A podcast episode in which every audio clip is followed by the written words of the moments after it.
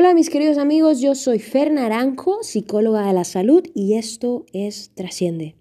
Hoy quiero seguir platicando de la ansiedad, pero hoy quiero particularmente enfocarme y llamar ese podcast hasta la raíz.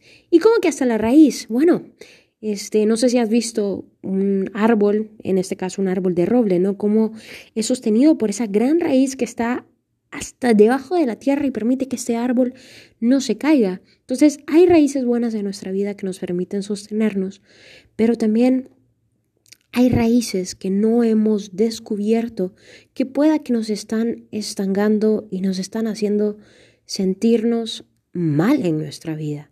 Y resulta que la razón por la cual yo le llamo hasta la raíz es que necesitamos descubrir qué es lo que se está manifestando en nuestra vida interior, que está tan profundo, tan clavado en nuestro corazón, que no tenemos consciente, que no hemos pensado en nuestra actualidad, ¿por qué tengo esta ansiedad? Que necesitamos indagar y profundizar para poder sanar por completo. Porque si yo te pregunto a ti qué haces para manejar la ansiedad, me vas a mencionar muchísimas cosas, desde canto, contar chistes, yoga, jugar con mi perro, ir a correr. Y definitivamente todo eso nos está produciendo este, hormonas placenteras que nos permitan librarnos de ese estrés.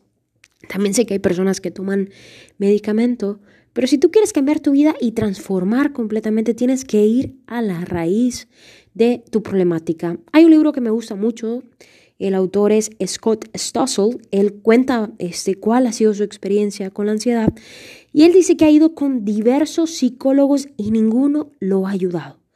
Entonces, posiblemente tú has tenido la ayuda de muchas personas o nunca la has buscado, pero cuando experimentas ansiedad, a veces parece que nada te puede ayudar y que ni siquiera tú mismo entiendes qué es lo que está sucediendo. Entonces, Scott Stossel cuenta que él cuando era pequeño, este comienza a sentirse abandonado por su mamá, ya que su mamá lo dejaba solo con su hermano en una casa. Entonces él empezaba a imaginarse, ¿será que a mi mamá le pasó algo? Mi mamá no ha venido, mi mamá no me ha llamado.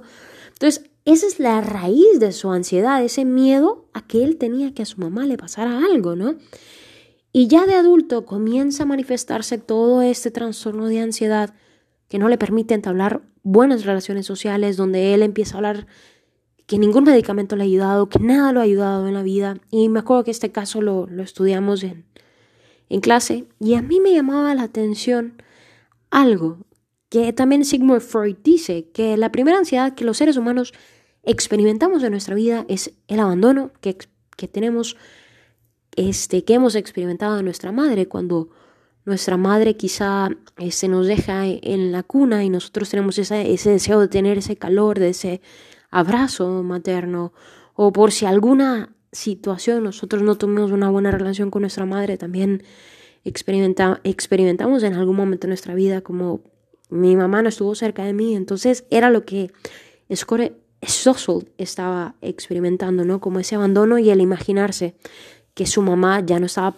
siendo parte de su vida. Entonces, esa era la raíz de su problemática. Posteriormente, él comenzó a experimentar ansiedad en diferentes áreas de su vida, pero principalmente donde esto empezó a nacer fue cuando él experimentó por primera vez el abandono. Entonces yo quiero preguntarte a ti, cuando experimentes algo, que vayas a la raíz y cuándo fue la primera vez que tú experimentaste algo. Te voy a poner mi situación. Yo, particularmente algo que estoy trabajando mucho es la ansiedad de hablar con las personas. Tú dirás, pero ¿cómo estás grabando un podcast? Eh, también soy una persona que habla en público y se para frente a escenarios a hablar.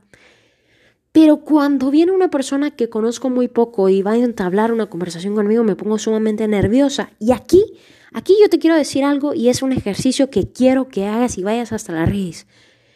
Llega la persona, estoy yo ahí y me pongo ansiosa. Siento algo en mi estómago y también como que sudoración en las manos. Y para conocer dónde está la raíz, yo tengo que pensar, a ver, Mafer, ¿qué estoy pensando? Y me, cuando indago, ¿qué es lo que estoy pensando? Yo estoy pensando que esa persona me va a rechazar, o que esa persona yo le voy a caer mal, o que esa persona me va a hacer una cara, o esa persona va a decir, qué aburrida, Mafer, no tiene una conversación interesante.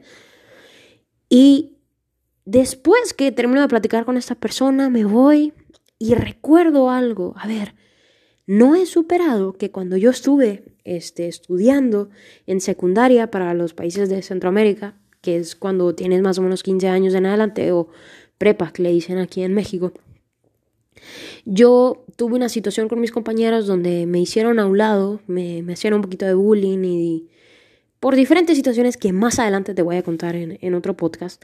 Entonces yo tengo ese trauma en el cual yo pienso que las personas me van a rechazar, las personas nuevas que me van a conocer y que algo de mí no les va a caer bien. Entonces es ese pensamiento, este, como la maneja la psicología cognitiva conductual, es ese pensamiento irracional que me está llevando a sentir y experimentar esta ansiedad. Por lo cual yo tengo que trabajar en la resignificación de ese pensamiento para que pueda cambiar mi conducta. Porque yo pienso, le caigo mal a esta persona.